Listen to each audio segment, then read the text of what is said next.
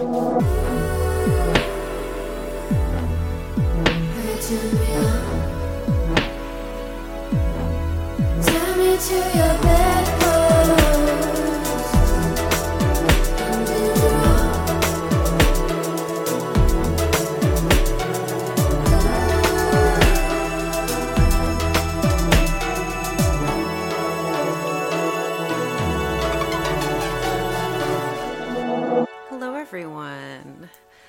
Today, I thought I would sit down with everyone, do a little Q and A. Basically, for my podcast, the Bedpost Podcast, I realized that I didn't have anyone this week, and so you gotta get creative, don't you? so, for this episode of the Bedpost Podcast, I wanted to go on my Instagram live. I've already fished for some questions, so I do have a list list of questions if people don't actually want to, you know, ask them live. Bedpost rules. Thank you, Paul. I also rarely do this, so I am hoping that people might get excited to ask me a question or might be excited to tune in. If so, please ask some questions in the chat. Keep me busy. I'm going to be here a whole bloody hour. Ooh, I already have a question. Love it. So, the question is Is a multi dominatrix session possible with you? Most certainly. There are a couple ways you can do this. You can book one of the ritual chamber DOMs. There are uh, six of us in total currently, or seven, I think, actually. Somebody just started. So you could book a duo, you could book three or four, as many as you like. It's going to get expensive. I will warn you of that. that shouldn't be a surprise, though. Um, so you can hire one of the other ritual chamber DOMs alongside me, or you can hire in from outside, but there's an extra fee for that. So I have done both uh, duos and trios with uh, other ritual chamber DOMs, and I've also done duos with uh, full service sex workers that come in, have been hired in from outside of ritual chamber, and um, other DOMs as well that have been hired in from outside of ritual chamber. So lots of options for you. I think Paul asked me a question about the paintings that are behind me.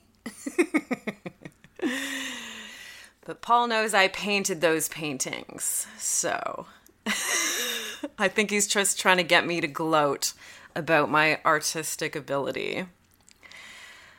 Next question. The chat's on fire. Love it. Who is your favorite dominatrix to duo with outside of Ritual Chamber? Um, well, I do have, uh, I should really compile a list of people and kind of put it on my website. Uh, first and foremost, obviously, I would recommend any of the other uh, ritual chamber dominants. However, if I had to go outside, I mean, my go to people are Zoe Bell, who is a lovely full service switch. So she can be a dominant, she can be a submissive. And I like to have a switch as the third person, like myself, the client, and then a switch, because that kind of presents ourselves with some lovely little options of, you know, myself and the client can dominate them, or um, myself and the provider can dominate the client, and whatnot. So, a lot more fun combinations when we do it that way. I will stick with my final answer Zoe Bell. anyone that's just tuning in, um, I'm taking questions. I'm doing a Q&A episode for my podcast, the Bedpost Podcast. So, you know, usually I'm really on top of booking guests and recording podcasts and editing the podcasts. So, um, you know, this week I I I didn't. I wasn't and I didn't. so if anyone that is watching has any questions, type away. I would love to answer them. If we don't have questions from the chat, if there's a lull, I do have a list that I can refer to, some other questions that I fished out of people. But I think we might do okay because I've got another one already. It says, What's the most out there thing whether that be weirdest or extreme thing a client has ever asked you to do during a session. The wildest, weirdest, most extreme thing. Well, the thing about like those words is that they're all very they're very subjective, aren't they? Something that's wild and weird and wonderful to one person may not be so to another. So for me, when you ask me that question, I've seen I've kind of seen everything. I've heard everything. Nothing really shocks me or surprises me or strikes me as weird, even extreme. Like I a Tuesday afternoon for me is sticking someone with needles, um, you know, and drawing all over them uh, with their own blood. So, like, that's not extreme for me. but some of the people listening, perhaps that is considered an extreme kink and that's totally fine. You know, it's very subjective. There are, of course, things I don't do in sessions, and those are just not even hard limits of mine, but just things that I prefer to not to do professionally. So nothing stands out as being like a super weird request. There are very specific requests, and I think I more so come across those when people are trying to order custom videos from me. I have one in my head for sure about a custom request for a video. And this is somebody who wanted to send me two weighted metal ball bearings and they wanted me to get my big toe caught in them and shoot a custom video of me like being in distress that I had these big heavy metal balls stuck on my big toes. So, you know, that's that's kind of unique. That was one I hadn't heard before. I was still slightly game except um, I said, yeah, sure, I think I'd be willing to humor this request. And the next email he, he sent me was just pages upon pages upon pages of script.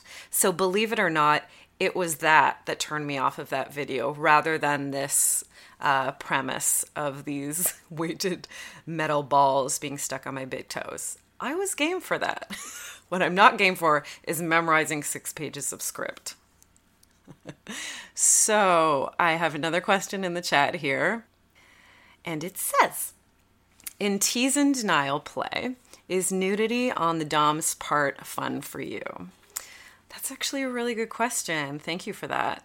I am gonna say I'm not really a fan of uh, nudity as part of tease and denial. I think there are a lot of other ways to do tease and denial. And the thing with um, nudity when you're in a dominant space is that it kind of throws off the narrative for me in that I'm the subject of a scene, I'm the subject of the story and the client, the submissive, is the object. Like, I'm not the sexual object in this scenario. It's femdom. We're here for me, my wants, needs, and desires. And that's the client, right? Like, that's the kind of flipping the narrative on its head. If I was the sexual object in a scene, that wouldn't be very subversive, with, would it?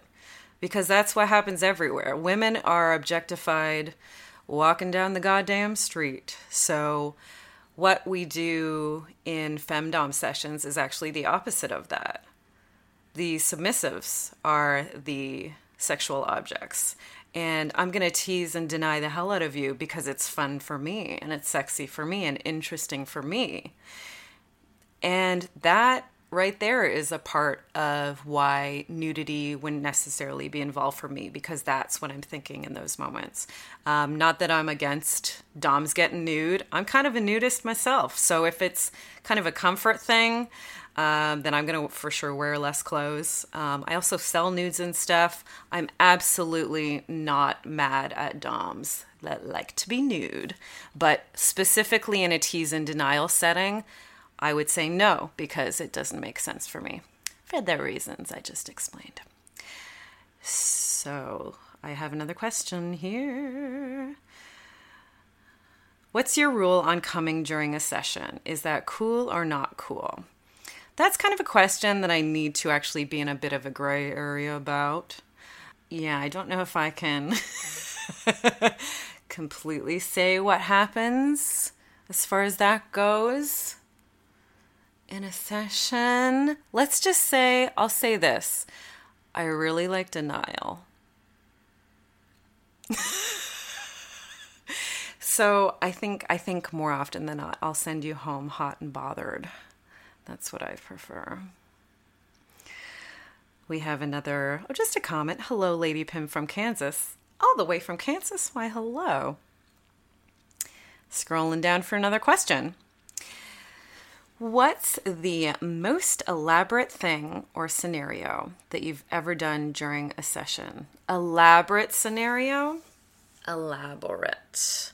The thing with me in sessions is I'm um, I'm an improviser. I rarely plan things, and I really like to just follow my instincts in the moment. And um, planning kind of goes against that. Um, so I've never planned a really elaborate scene. However, I have had a client come in with an elaborate premise, uh, which I think was the question anyway. But I have had someone come in, and I mean, the first one that comes to my head is they were being interviewed.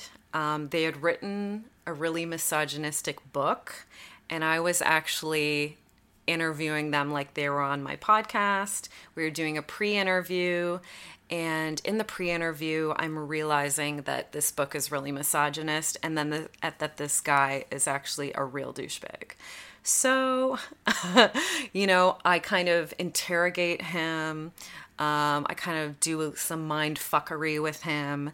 And then uh, once, you know, all is said and done, I just kind of beat the misogyny out of him and I make him cry uh, and, and regret everything, regret all his life choices.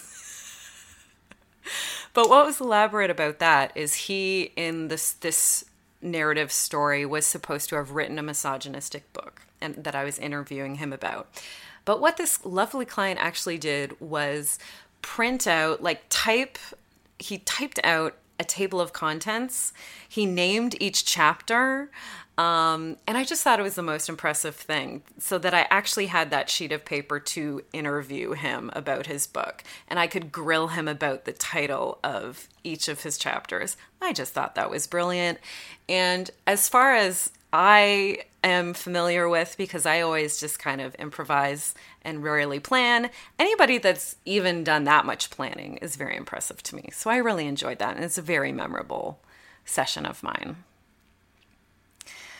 Scrolling down to, okay, what's your favorite kind of session to do with a client? Um, I'm going to say role play. I la la la love role play. oh, it's just so fun, isn't it? And again, I can use those kind of improvising muscles. Um, I love getting into a character and kind of finding where the story goes. And I also just love uh, dominant archetypes. Like, I love the teacher role, I love the doctor role, I love the captor role. And I also love the caregiver role, like a mommy or a daddy type, or a non binary kind of caregiver role. Yeah, when I think back of like my most memorable sessions and some of my favorite scenes I've done professionally, they all involve role play of some sort. It's just it's just fun. I love to laugh in a scene. I love to have fun. You know, it's play, it's adult play. So for me, role play is where it's at. Another, oh, this is just a comment. Okay, so I know this person on Twitter, and they say you're simply abs- simply absolutely amazing. That's very sweet of you. Thank you. Okay, scrolling down but having trouble because I have long nails. Okay, the next question in the chat is Would you ever consider a full time submissive? And would you brand a boy? would I brand a boy?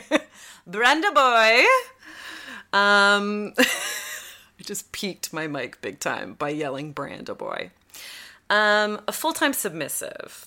Uh, I here's the thing with that is that I do have several LDR submissives, ongoing professional submissives. I've I have a handful of those lovely boys. No, they're not branded, but um, I do have a lot of ongoing dynamics with clients. So I don't have one currently like an in-person full-time submissive person. Uh, for one, I have several partners and I cohabitate with one of them. So that's not something that I could have like a live in full time submissive. That's not really something I crave nor could do with my current situation. Um, but I mean, if we're talking about somebody that didn't cohabitate with me, oh my God, of course. I would love to have someone close by that could just run my errands and be a lovely little service sub and be a little assistant for me. That would just be lovely. And then, you know, in payment, I could just um, have my way with them. Who would say no to that? Who wouldn't like that? However, when people do ask me, you know, when people I don't know just approach me out of nowhere and they're like, Can I be your 24 7 sub mistress? I'm like, No, of course not. I don't know you. Do you have any idea the time, energy, commitment of having a full time submissive? Um, well, if you don't, I'll tell you, it's a lot, so I gotta like you. So to come out with that request just out of the blue, it just shows, uh, to me, it shows your inexperience in um, DS dynamics and specifically professional dynamics, and then also specifically long term dynamics. So somebody who's very inexperienced in that way, who doesn't even understand uh, the vast time and energy commitment uh, that that would be for the dominant. Uh, I, I, I would have to say a no right there. So I have a couple more questions. What is your favorite part of doing this for a living? See, that's a nice positive question. Some people ask, What's the worst thing that's ever happened to you professionally? so I like to get the question, what's the greatest thing, you know? So what is your favorite part of doing this for a living? Um my favorite part of doing this for a living. I'm a big sadist, so making people suffer is just joyful for me. It's just absolutely lovely. I love to see people squirm and be all uncomfortable and cute and blushy. Um, I also just like being a part of people's kinky journeys you know the feedback that I can get after a session, it, it's some it's very impactful for the submissive sometimes. And that's very important to me that I feel like I'm, you know, helping them find out something new about themselves or discover something new um, or just doing do something really nice for them. So, yeah, helping people, I guess, is part of it, and then hurting people. Um, right alongside. oh, I'm a mad woman. Oh, here's the question How can I be. Okay, it doesn't say 24 7, thank God. But the question is How can I be a professional submissive for you? Very easy. Follow the link in my bio and book a session. It really isn't more complicated than that. Follow my booking link and book me there you have it. And if we like each other, then book again. And then book again the next month. And voila, you're a regular of mine. That's literally it. I'm not accepting any like ongoing dynamics professionally right now um, because I'm back to in person work and it is more than a full time job, let me tell you. But you can certainly come and do a scene with me in the Ritual Chamber Dungeon. Um, a question is Have you used a composite paddle? If not, would you like one? You offering? Sure. Yeah. Send it over. Hook me up. Uh, next question. How would you recommend that someone learn what it is like to be 24 7 sub before asking if they can be your 24 7 sub? How can they learn what it is like? I think before learning what it is like, it's important that you need to know the dominant. So if somebody asks me that question and they are maybe perhaps ignorant of the time energy commitment and they don't know where to start. If I was to give advice, if someone asked me to be their 24 7, they want to be my 24 7 sub, I would say, okay, let's start with a session. That's my advice. I would be like, great, book me once uh, so we can meet each other, see if we like each other, see if we like playing together. Um, and then from there, we can go ahead. Uh, because that's what it's about. It's not just about being a 24 7 sub, it's about being a 24 7 sub for a particular person. Like, are you just going to do this big time and energy commitment for anyone? No, it's all about the person that you're connecting with. So I would say the first step, if that is truly your dream and your fantasy and all that, uh, the first step is you need to find a Dom that you really connect with. And you can't do that unless you book the Dom if they're a professional, you know, or buy their custom content, something like that. Or if they're a lifestyle Dom, then, you know, playing with them, doing a scene with them. You cannot possibly be able to go into a 24 7 dynamic without even playing with them. So play with them. That's my that's what I'll recommend. And then the rest will fall together because you play with them once, say you really like each other, okay, you play with them again. And then the more you play together, the more you find out about each other, the more you know, you know, what role you're going to play in each other's lives. You're going to be able to learn, you know, where the ways you submit fit in with the ways they like to dominate. And that happens over time. That's not a thing that happens just like you ask and somebody's going to be like, yes, please. If they say yes right away, it's probably catfish. I'll say that much. Okay, scrolling, scrolling. Are scenes for Ritual Chamber recorded? No, they're not. Um, if you want to take pictures, like want me to take pictures during a scene, I can do that. I can take a couple pictures on my phone. And for me, I don't charge anything on top of that. Um, if you want the full scene recorded, like video recorded, then um, I would say yes, depending on what type of scene it is.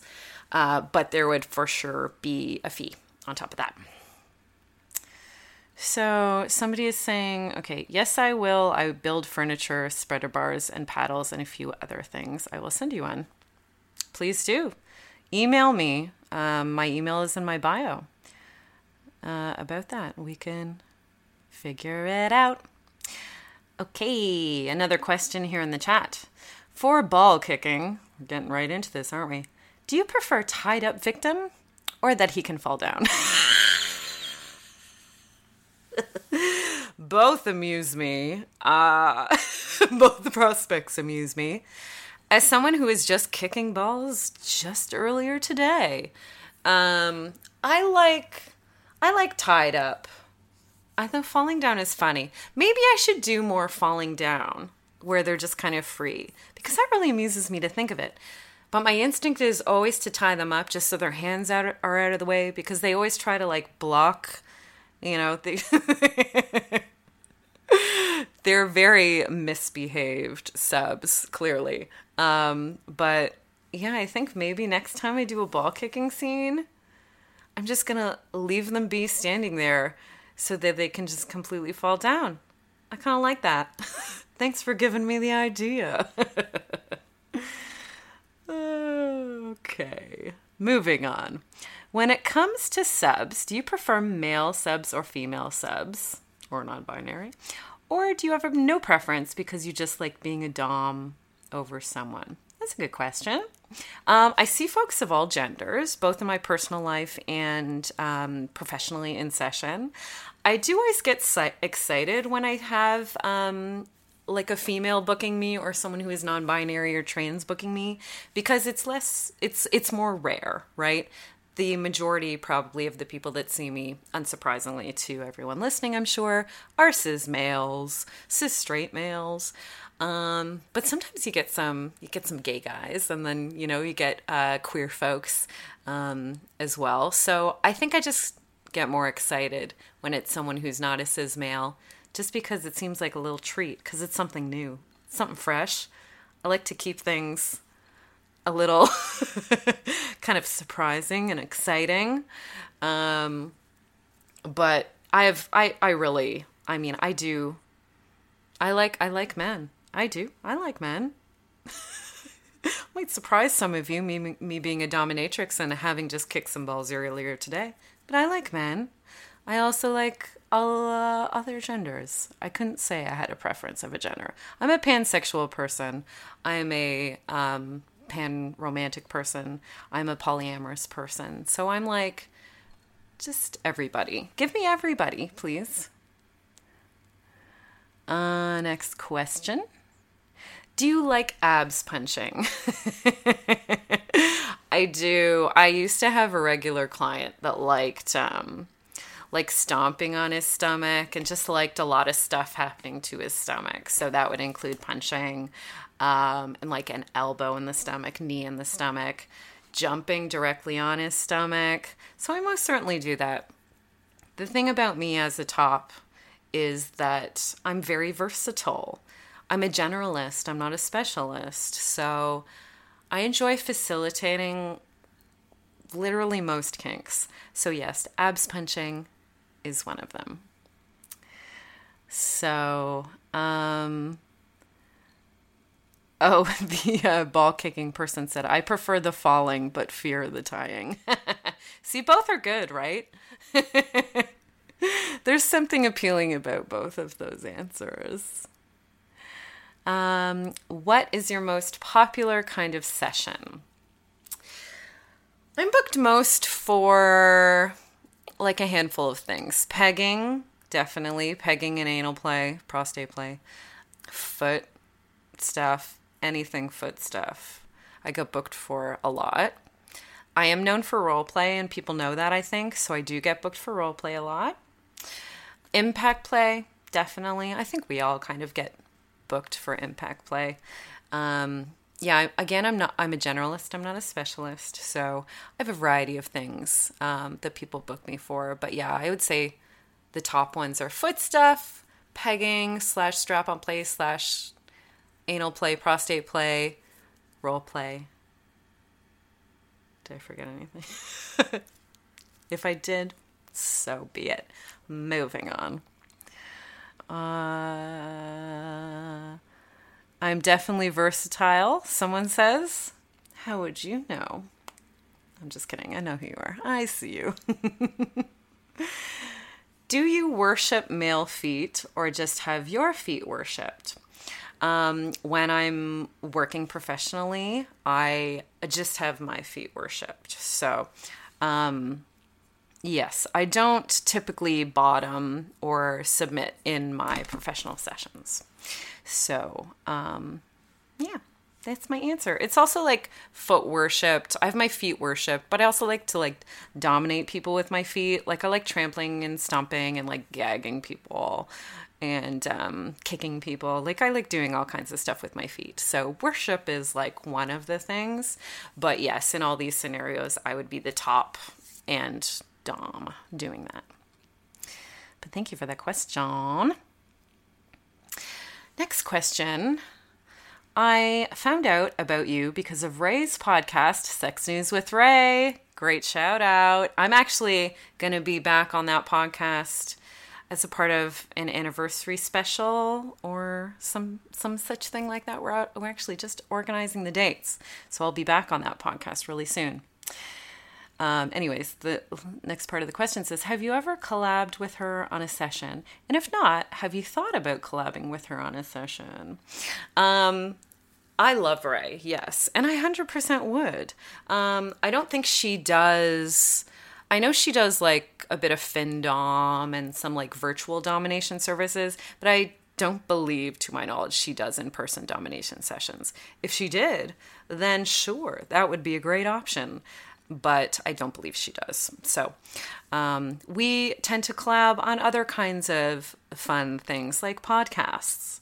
uh, and uh, her making me latex stuff. That's what we tend to connect on. so that's good to know for the future of what you are talking about the stomping. Angel emoji. Book me for a stomping session, everyone. I really like I also wear these like big lovely platform boots. Like like a good a good boot. It's not like a delicate heel type situation. I like to wear a big heavy boot when I'm dominating people. So, um if you like to get stomped by big boots, book book me. book me everybody.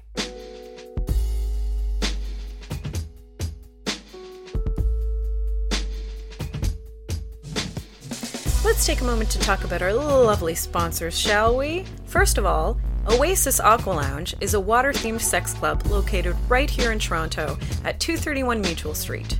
Oasis is inclusive of all genders and orientations and is shame free when it comes to pleasure and play. Check them out at their website, oasisaqualounge.com. ComeAsYouAre.com is a trans owned, trans operated sex shop that also happens to be feminist and anti capitalist. They carry only the best sex toys and want to give you the best price possible. Next time, use the coupon code BEDPOST, that's B E D P O S T, when checking out at comeasyouare.com.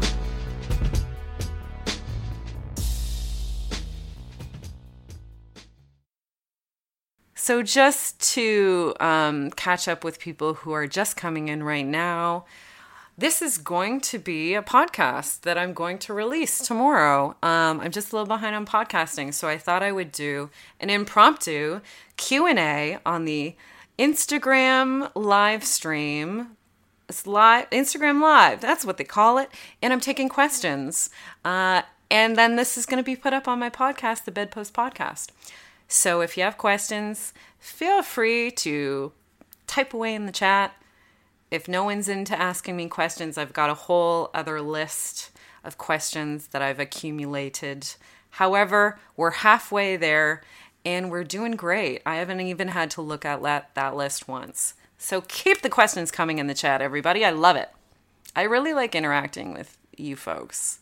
I know I don't do Instagram live often, but I really should, shouldn't I? Maybe I will. Okay. Another question coming in. How do you make someone feel comfortable if they're booking a Dom session for the first time? Asking because I'm interested, but slightly nervous about it. You know what? Somebody asked me, What am I best known for? What do people come see me for? One of the things that I'm best known for is being great with people who are new to kink or people who have you know, only practiced solo kink and they've never had a chance to do their kink with a partner. Um, those are situations that I really excel in. Um, I'm really warm and friendly, and I make sure that uh, you get to know me a little bit before we launch into the scene. We sit down, we have a nice little chat. You know, we talk through what you would like to do in the scene and what you wouldn't you get a chance to express, you know, if you have any fears, nerves surrounding the scene. Um, I don't mind a nervous sub. I think they're really cute. So I always try to reassure people that I like working with like a nervous energy. That's fun for me. And um, just that they're in a safe space. And I just assure them that, um, you know, I, I like to work with new people. So that's something that I have a lot of patience for. Um, and that I really enjoy. And I think it's exciting. I like to like live vicariously through them. There are a lot of great things about uh, new people. So, yeah, I would encourage people to. Um, I, I do have a blog post on the Ritual Chamber website that says like, so it's your first time seeing a professional dominatrix. I I always kind of forward that article if people don't even know where to start. Um, and they're just beside themselves nervous before the session. Um, but yeah, I would just, I would take that leap. Because you know what? The biggest thing that happens when I do a professional session with someone who is new to kink and this is their first time is like, why didn't I do that years ago? You know what I mean? I've had this fantasy and I've never played with it with anyone. And like, why? you know, and it, I, not to say it's easy, but oh, just take the leap, take the leap. You know what I mean? If you see me here and I'm talking and you, you think I sound nice and cool and someone you would like to do a scene with, book me. Book me and find out. You know what I mean? Question. Okay, will Vax passport be needed to book in Toronto? I don't know. I, I don't run Ritual Chamber, so I can't answer that definitively. Uh, right now, we are doing mask mandatory sessions only, so that's both the client and myself is wearing a mask. But yeah, I don't know what will be happening going forward surrounding COVID. We're gonna keep doing what we're doing for now. I can say that for sure. She hasn't given me any updates surrounding that. We should be having a staff meeting soon ish, so I have a feeling that will for sure be something that we'll be talking about in the next staff meeting. And I will apprise everybody at that time. Oh, this is nice. I've seen Lady Pim and it was my first time with her. I was at ease right away when seeing her. That's a testimonial, people. Isn't it? Someone just says, We're, You're so cute, we love you. What? How cute are you? Um, okay, I noticed that you don't have links for your guests in your podcast show notes. Is that a social network thing or just time management on my part? It will be, yeah, it, it's rarely in the, sh- it's not in the show notes. Yeah, it's never been. What happens is I post on Instagram and on Twitter and I tag them in the posts that I put on social media. So the links are always in the social media posts that are promoting each episode. But yeah, they're not um, in the show notes. If you're not following me on Instagram via like the podcast, I am at the Bedpost Show on Instagram. So if you follow me there, and you look back in the posts, every guest is tagged so you can follow them on Instagram. Next question Do you have an Amazon wish list? If so, what kinds of things are on it? I don't have an Amazon wish list. I have a wish list of things that you can inquire about at my email, uh, which is in the bio of my Instagram. It's ladypim at protonmail.com. If you ask for my wish list, I will send it along. It ranges from like, there's a lot of price range, you know, for people that have different budgets, but like the most expensive things are like, you know, probably from Northbound Leather. And then there are like there's clothing on there. There's like cheaper things like stockings and stuff like that. Um, and there's sex toys on there. There's kink elements, implements, and stuff like that on there as well. So give me an email if you're interested in seeing my wish list, and I'd be happy to pass it along.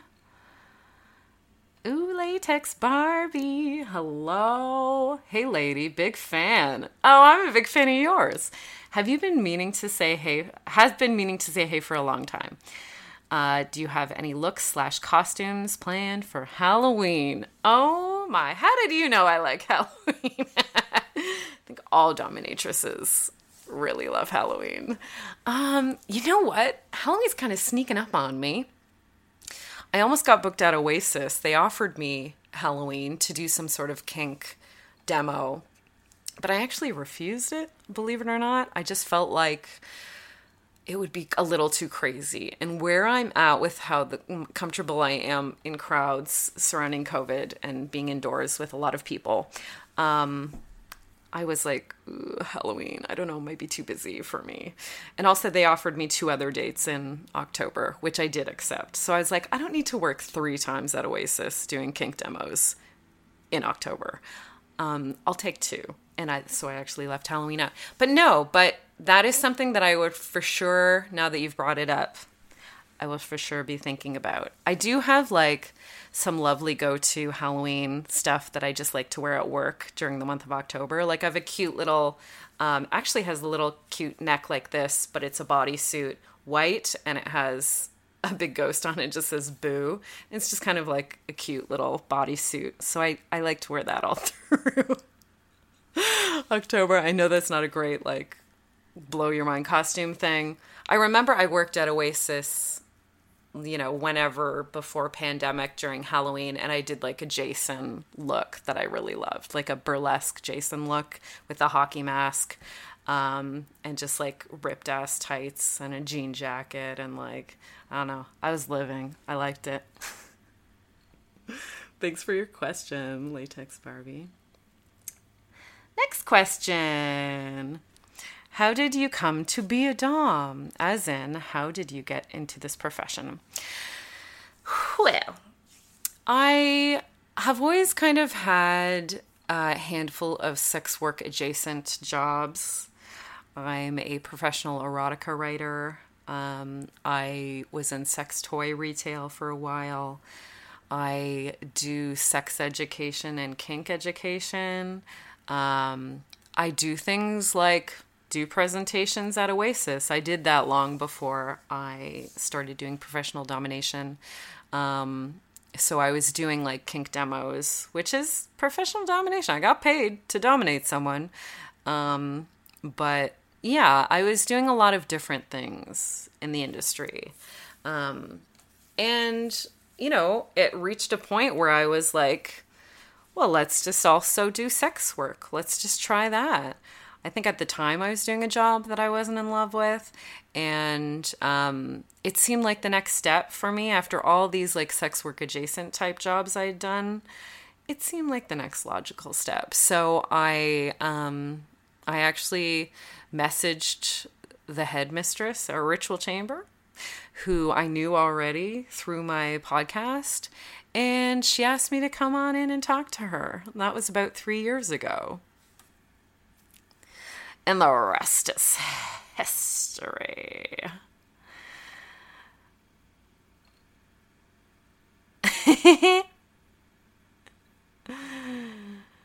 I see some lovely people in the chat.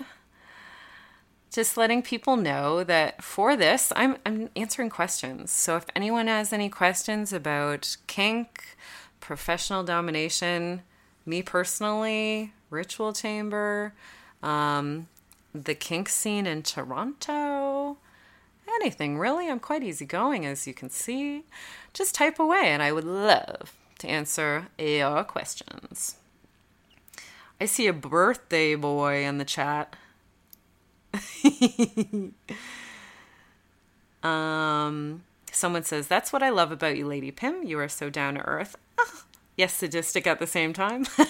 You're the most approachable person. Oh, why? Thank you. You know what? I think that's a part of um, why I'm good at this work, I think. Um, and it also says a lot about my approach to this type of work. You know what I mean? Like, I'm creating a safe space for people. So I'm not going to just start dominating you before you've consented to anything.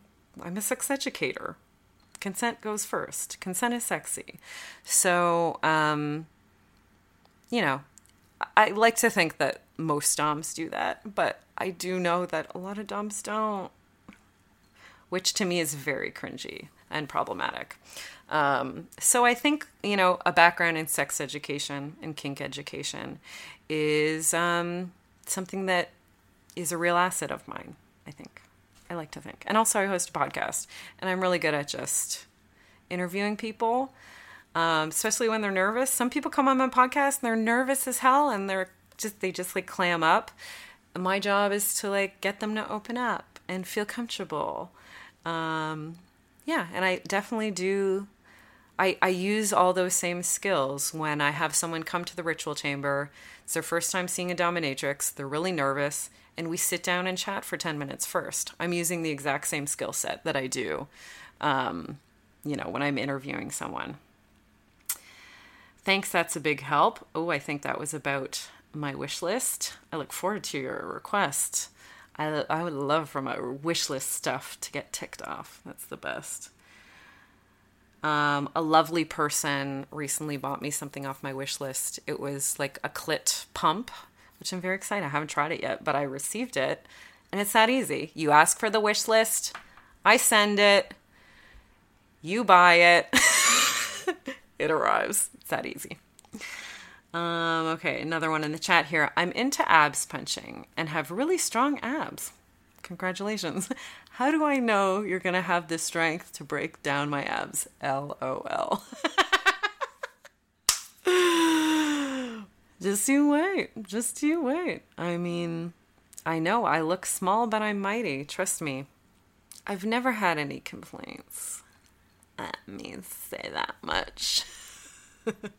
I do have a, a full time submissive of mine um, who does constantly brat me by calling me delicate. Let me tell you, when I finally see him in person, he's gonna fucking pay. Okay. I have a question. Raise his hand. Why are you too cool for school? Thank you, face. I'm not too cool for school. I run the school. Okay? Mr. Birthday Boy. I am the headmistress of the school. I'm the principal.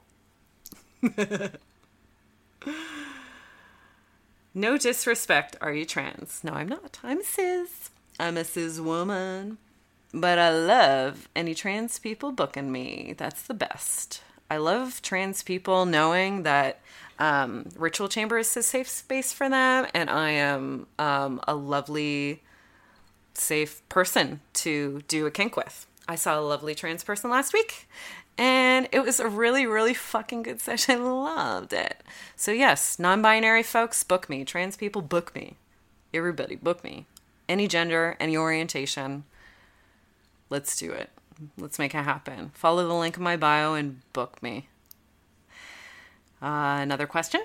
Were you always considering the ritual chamber when you made the jump to being a professional Dom, or were you considering another place as well?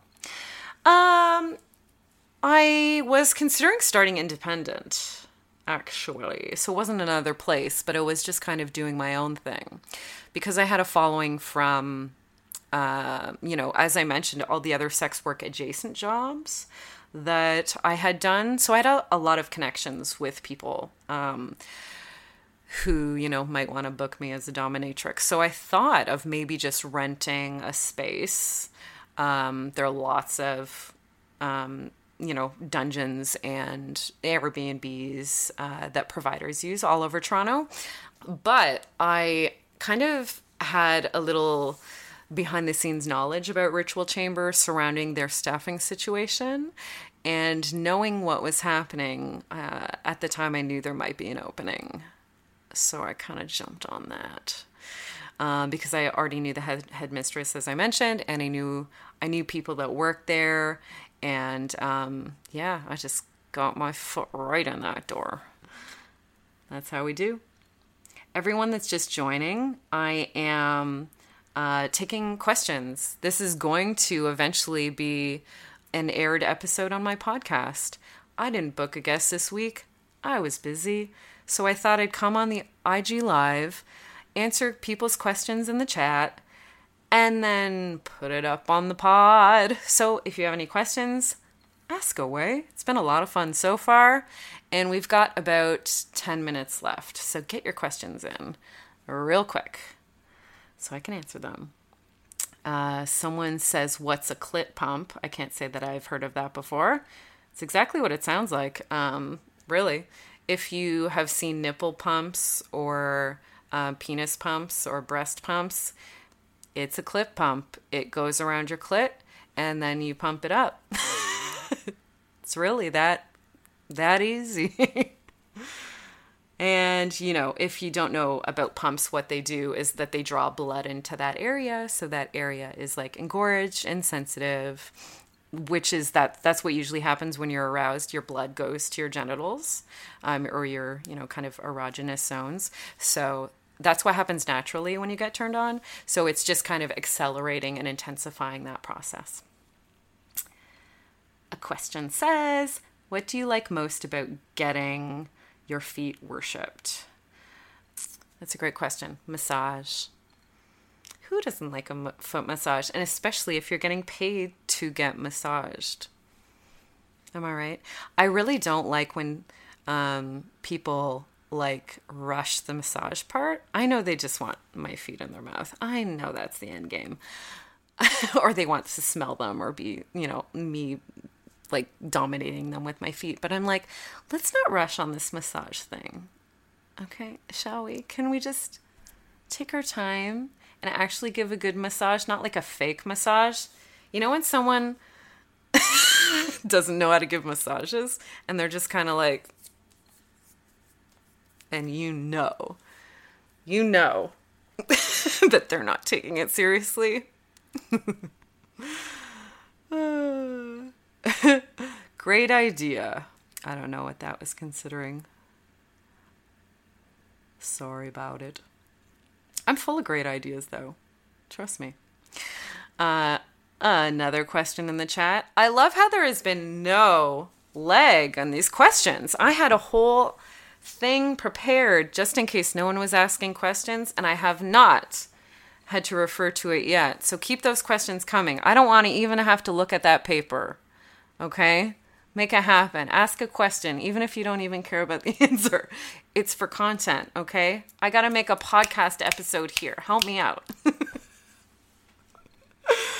uh, so, another question here says Is there a kind of session that you have always wanted to do, but not had the chance to do yet?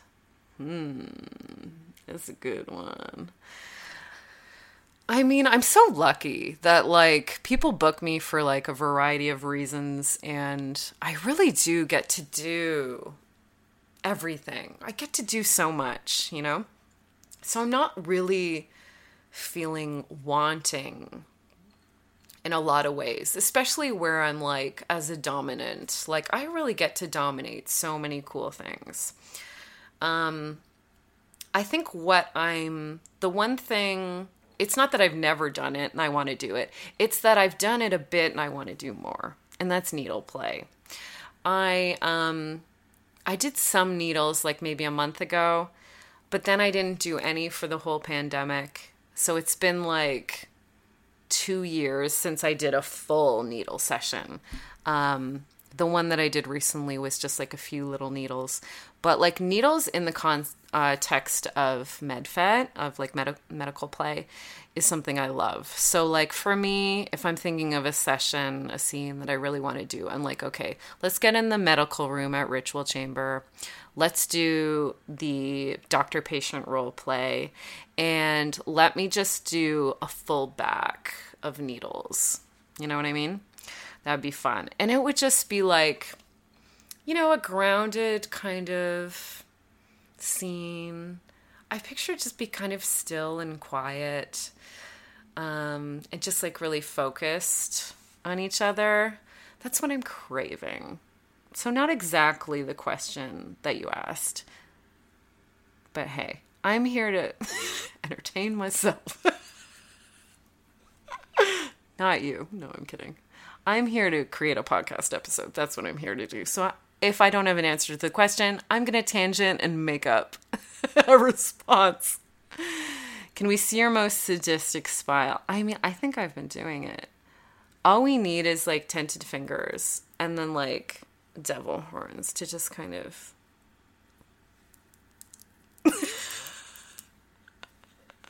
That's it. It's my regular smile. I'm just a sadist, so anytime I smile, that's a sadistic smile. Any ideas for this year's Halloween costume? Ooh, someone asked someone asked me about Halloween and I didn't have an answer. I hope this year we can actually have some sort of Halloween. You know what I mean? And if we can, mm, if we can, I do have a really crazy alien costume uh, that I made for a burlesque number that I would love to just whip out at a party. It's like a burlesque alien. It's a huge alien head, which I made glitter, glittered out. And it's a full body green suit. It's a traditional green alien. But the alien does have pasties, green pasties, and does have a green uh, bush. And I do have a green G string to put on top of the green bush. It's lovely. So it, I'd be naked alien. it's my final answer I'm sticking to it. Um, okay, someone says, I love giving feet massages, so if I ever get the chance to worship your feet, you don't have to worry about me rushing over the massage part. That's what I like to hear. Love it. Um, someone else asks, Do you have any limitations? Yes, yeah, for sure. Um, there are things that we don't do at Ritual Chamber just because we just don't. So there's some house limitations. Like, for instance, we don't do wet and messy at Ritual Chamber. We just don't have the facility for it. So that's a limitation for the space. For myself, um, I don't have many. And I especially don't have many that the Ritual Chamber already doesn't have as like rules that we don't do at Ritual Chamber. So beyond that, I'm really versatile. I do almost anything, obviously.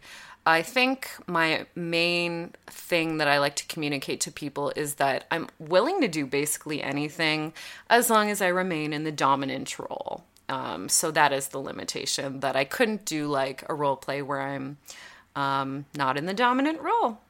We couldn't do a power dynamic where I'm not in the dominant role. I don't necessarily also always need to be topping. Like I can do doming, bottoming in some cases. But yeah, I don't really don't have a lot of um, limits. Okay, I see something very exciting here. Paul has requested to be in the video. Paul, are you still here? I wonder. Let me view this. Paul, I'm bringing you on, baby. Get ready. Oh, maybe he's gone. I hope not. If he joins, oh yeah! Oh, hello. Hi! Uh, I'm good. How are you? how's your arm, you poor thing? Uh, the cast is off, um, and I'm just building my mobile strength back again. So, Did they give you some exercises and stuff for your arm? Yeah, they gave me a sheet of paper and uh, with exercises on it. But yeah, they're pretty good. It's like, I guess you when you have a cast on for a bit, you get like muscle atrophy, and then you it turns into a weak little mush little, you know, pencil thing. Yeah. Um, so that's what was going on. So now my my left arm is finally bigger than my right arm, which was never the case in the past. So, yeah, but, but everything's good. Ribs are getting better too. Oh my goodness, you've been through it. For the people who are listening to this on the podcast after the fact, we have Paul Aihoshi in the house. Bedpost's very own photographer extraordinaire, Paul Aihoshi. And, he, and he's eating dinner. Eat it sexfully, Paul. What are you eating? So I made uh, some spaghetti Yeah. with um, I, there's like um, the Greek vegan ground beef, a couple tomatoes, mushrooms, uh, and spinach, and onion, and a bunch of garlic in here. And yeah, just put it all in a big pot and Brilliant. just threw it all together. Simple. Uh, I have been able to cook with my arm, so I'm just like building strength back to like lift up pans. So it's, it's all one pot stuff for me right now. Oh, yeah. No, I hear you. I I had broken um, my left wrist three times, so I had it in a cast on three separate occasions. So I know exactly exactly what you're going through. I, I'm hoping I'll like I can almost fully bend my arm back to normal, but Good for you. not, not straight yet. So hopefully it bends back to normal. But uh, Oh, that's, my, that's my big worry. yeah. But I'm sure it'll be fine if you keep at it. yeah, I, I think everything's gonna be okay. It's just take. Uh, it's mostly the ribs that are the worst. I've also bruised my ribs. Did I tell you that? Uh, maybe. I don't remember though. I um was playing basketball, and Yeah. did you remember this? And I, I, I um created a hard pick, and somebody just fucking. Ran into me so hard, and like I got such a hard elbow in my ribs, and I badly bruised my whole rib cage. was that someone we all know?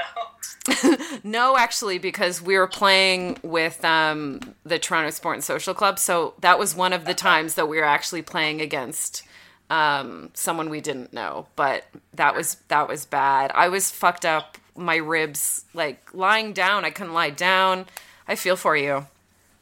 Yeah. So I, I could. Yeah, I could lie down. I um, I've been sleeping sitting up for the past like four weeks, but now now I'm starting to lie back down. Uh, so it's getting better. But uh, uh, yeah, so I broke, or I guess fractured my ribs, like here in the front and like in the back as well. Oh my Um, god. So, so it was like hurting to like anytime I like um, had like a burp or something, it was just like Or cough. Yeah, I remember coughing, sneezing. The worst. sneezing. Yeah. Yeah, that's still really bad. The other stuff is kind of like fine now, but when it comes to sneezing, it still really hurts. Fuck. Um, yeah. Uh, oh, oh, good. oh, good. Anyway, I'm here for your uh, big uh, bedpost thing. So Thanks, Paul. Let's see if uh, anyone asks us uh, some crazy questions, and I'll, I'll do my best to answer. Yeah. Do I have any questions remaining here? I know I see my brother's name there, so maybe You do? Oh, that's funny. Okay, so um Paul, you're going to answer this um next question, okay? Oh yeah, from probably this Arby's that Arby's guy. No, uh, from Dwight Tyler's here. Um Okay, Paul, so answer this question, okay? Is face sitting slash smothering a reward or a punishment?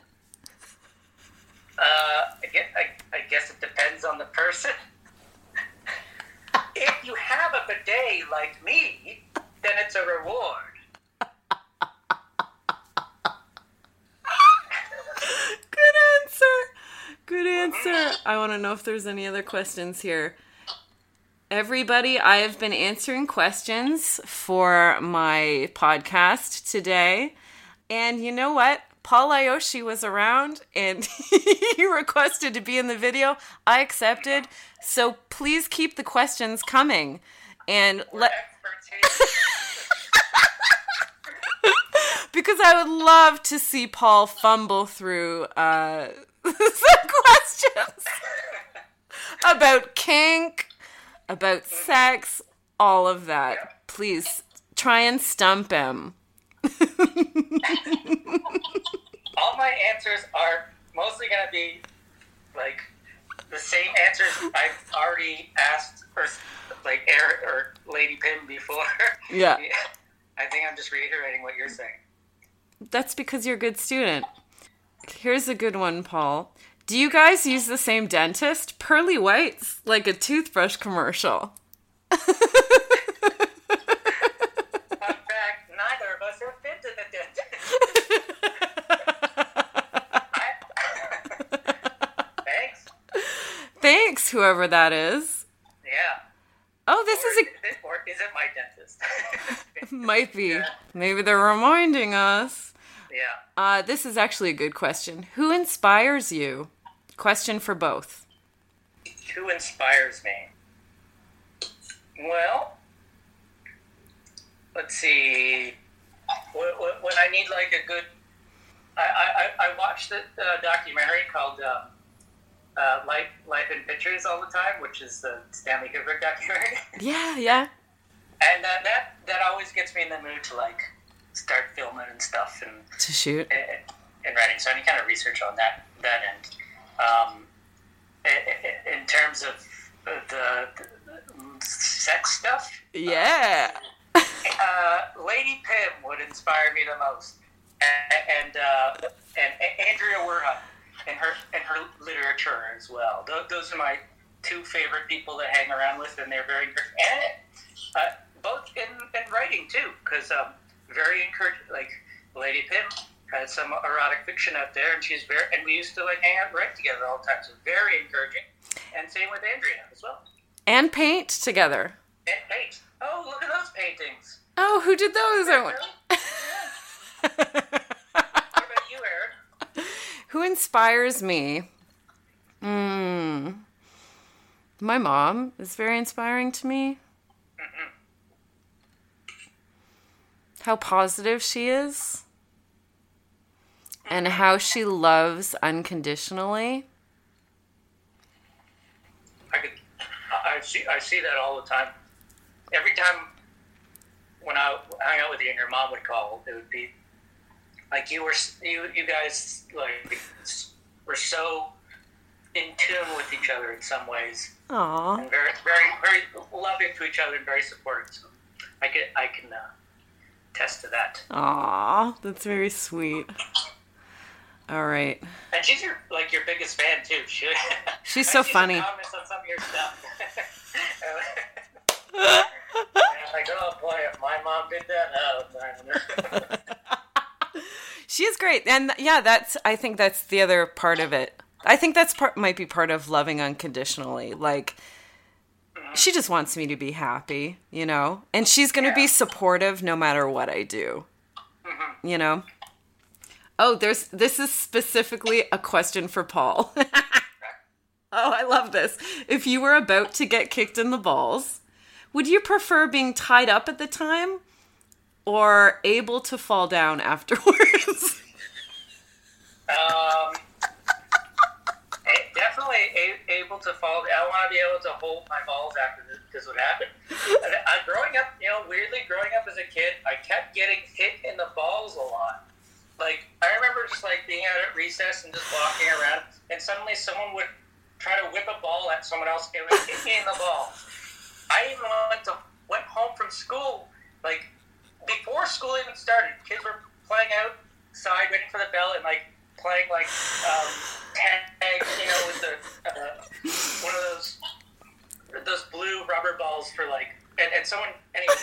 Uh, some guy tried to whip it at someone, and he ran in between me and a group of friends and hit me right in the balls. And uh, I was in a lot of pain, and I went straight to the office, and the principal was like, hmm, and he called my parents. He called my mom, and my mom came to pick me up, and I just remember him. He's like, uh, he was hit, and I didn't want to check around there. anyway, so definitely uh, fall down and then go to the principal's office and then get taken home. So no, I don't want to be tied up when this happens. Because you'll be taken out of the room swiftly after. Yes. Oh my god, you're so funny. I'm keep that in mind when I hire you to do that. Yeah. Oh, another one, another one just for Paul. it says it's another ball related question, I'm afraid. Yeah. Paul, how do you feel about getting your ball stepped on? Uh, well, I don't. I don't like it. Uh, that, that, I don't think I. Yeah, I don't. I wouldn't like that. My balls um, are, are hanging by a thread. So. By thread. Are you okay? So, no, I, a lot of ball accidents. So let's let's go easy on the no ball stepping for me. Oh, you're so funny. No, I'm serious. I know. Anyone else have any more questions about Paul's balls? Yes.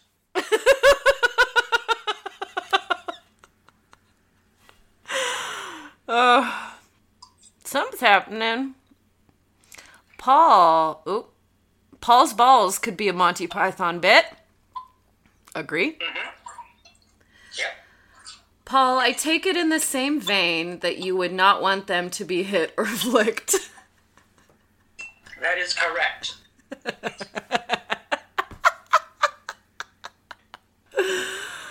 Uh, Gently tucked away Yep. and like laid on like a pillow and with a little mint and um, just put this this quiet quiet some mood music and nice tuck nice them in at night, Yeah. all safe and secure. Yeah, little tiny blanket. Are there googly eyes on them at this point? Uh, the, yes, but I, they need glasses because of all the accidents. so Oh, good. Oh my god. Okay. So we should be wrapping it up here. Where can we where can people find and follow you and find your films and all your good Uh, shit? You can uh, honestly, it's Paul Aihoshi across the board. So if you look that up on any any uh, social media, you could probably find me. Great. Yeah. For me, folks, um, I'm at the Lady Pim one on Twitter, at the Lady Pim on Instagram, where we're currently broadcasting live, baby.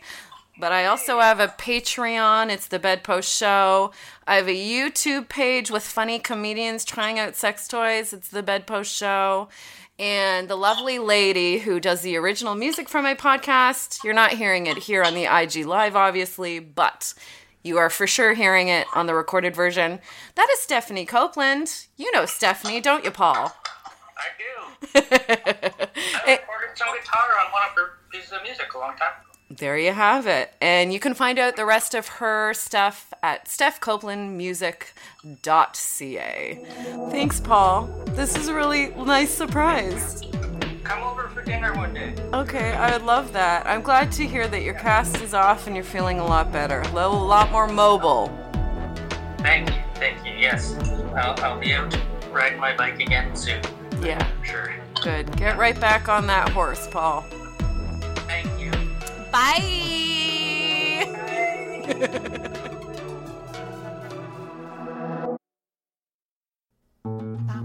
This podcast has been brought to you by the Sonar Network.